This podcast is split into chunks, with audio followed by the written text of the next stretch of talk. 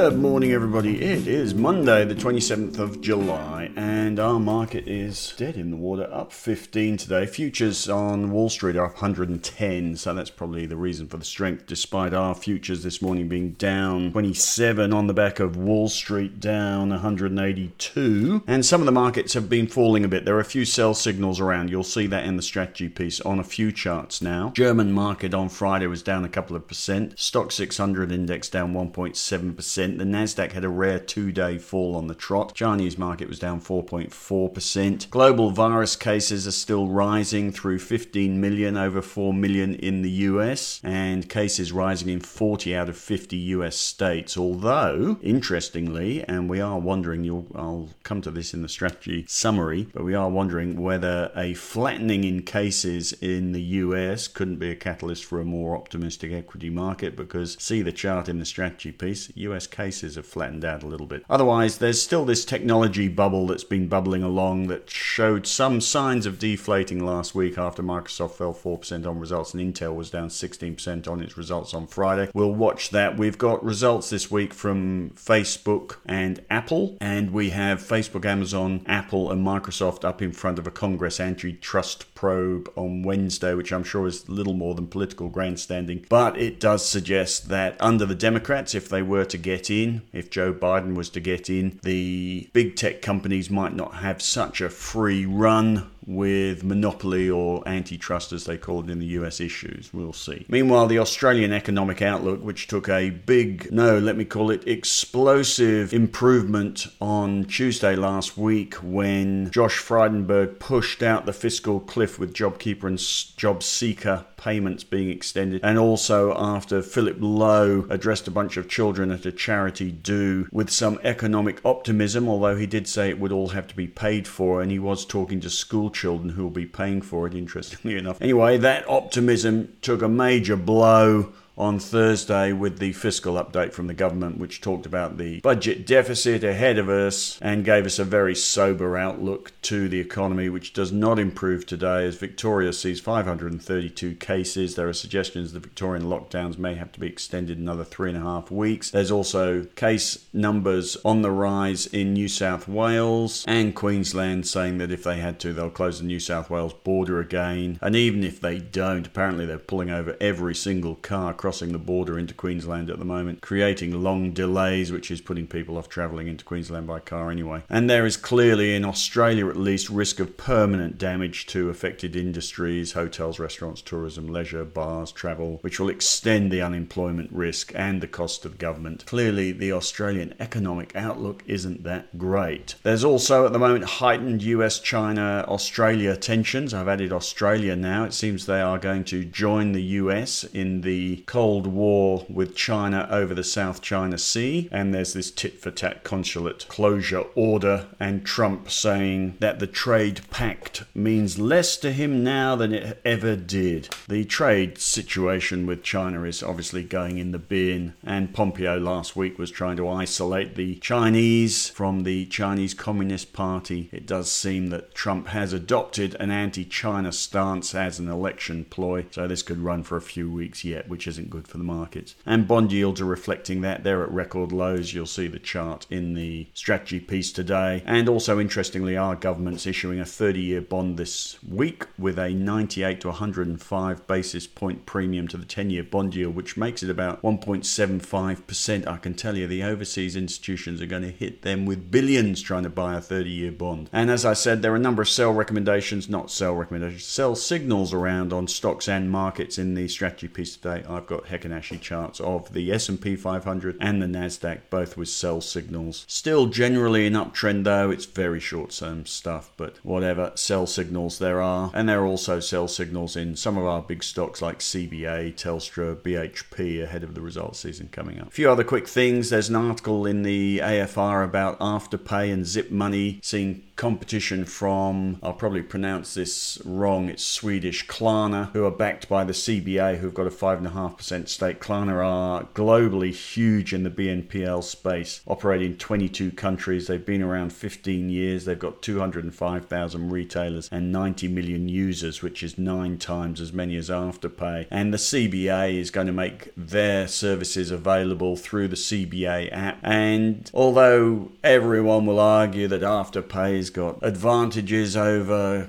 Klarna and all that stuff. The reality is that buy now, pay later is becoming a commodity. There's much more competition. There's no longer open territory for Afterpay to grab. It's now getting a very crowded space. Afterpay doesn't seem to mind, though. It's up 2.6% today, despite that article. Uh, FOMC meeting, US Central Bank meeting on Wednesday. Rates are on hold till the middle of next year at least, according to the bond market, although Oxford Economics have said that the FOMC will reaffirm its very dovish forward guidance and might be ready to link it explicitly to an inflation or unemployment target, which would be a major change for the FOMC. In other words, they will provide some interest rate certainty unless inflation picks up, rates are on hold. And if they do link the two, Oxford Economics say that rates will be where they are now until 2024, and that extra certainty about rates not rising on some whim of the FOMC but being linked to some economic target will encourage businesses to spend. At the moment, this idea that we get a surprise every month on monetary policy is really so 1980s and 90s, and it may well be the world needs to change, and that might happen on Wednesday morning our time with the FOMC meeting on Tuesday in the US. US results continue this week Apple, Alphabet, Amazon, Pfizer, 3M, McDonald's, GM, Ford, Starbucks, Merck, GE, Boeing, UPS, Caterpillar. There are 128 S&P 500 companies that have reported so far. 192 report this week, so busy week for the US. Meanwhile, our results season is a week away from starting. There are a few results this week, Rio being the main one, only a couple next week, but after that, on Monday the 10th onwards, we've got CBA on the 12th, Telstra on the 13th, and then it really ramps up. Another point of interest this week will be the US GDP number on Thursday. Expectations are for a 35% drop in GDP in the second quarter, although, and you'll see the chart in the strategy piece, the forecast is for a 9% bounce the next year. So this really will be the worst quarter. So finally, on this strategy summary, market lacking conviction, volumes are dropping, interest looks pretty low. It is the summer season in the US, in the US when in the northern hemisphere they're all on holiday for August, and it tends to slow down a little bit. There are sell signals around on number of markets and stocks, but very short-term stuff. We are getting increasingly concerned here that the equity markets have limited fundamental reason to rally from here. They've been driven by a technology sector which seems to be just slowing down a little bit. Without a medical solution, it's hard to see what's going to drive the market much harder than this. Obviously, a medical solution would change everything. Recovery sectors, travel, energy continue to weaken, suggesting a lack of optimism over virus issues for now, but that can change in a day. We're wondering whether the flattening in US cases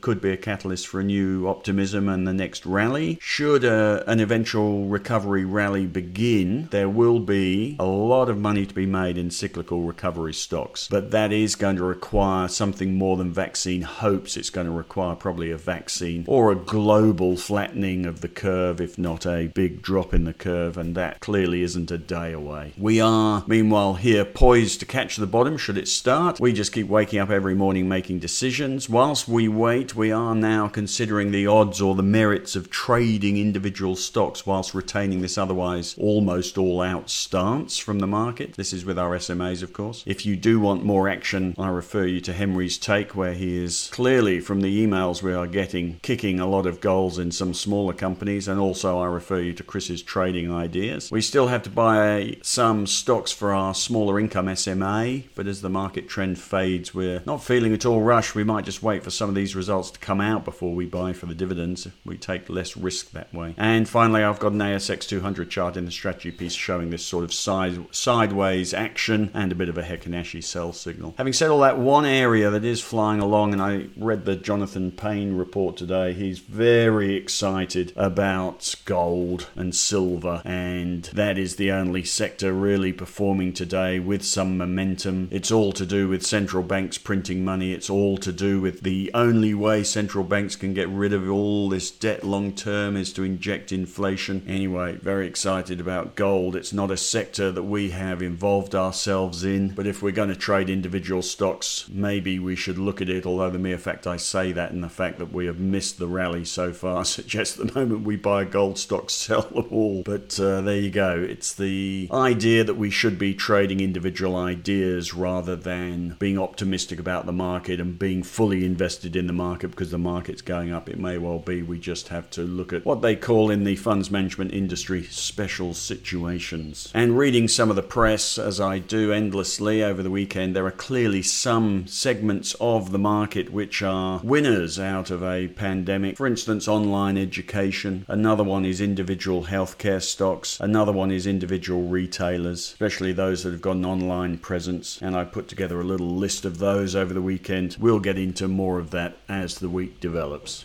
Finally, an interesting observation of mine, more my world perhaps than yours, but I noticed the ABC have cleared out a bunch of their business journalists, including Emma Alberici, Simon West, who's one of my producers, Phil Lasker, who stands in for Kohler occasionally, uh, and some others. As I leave you, we are up 16, Dow Futures doing a little bit better, up 126. You have a good day, and I will see you back here tomorrow.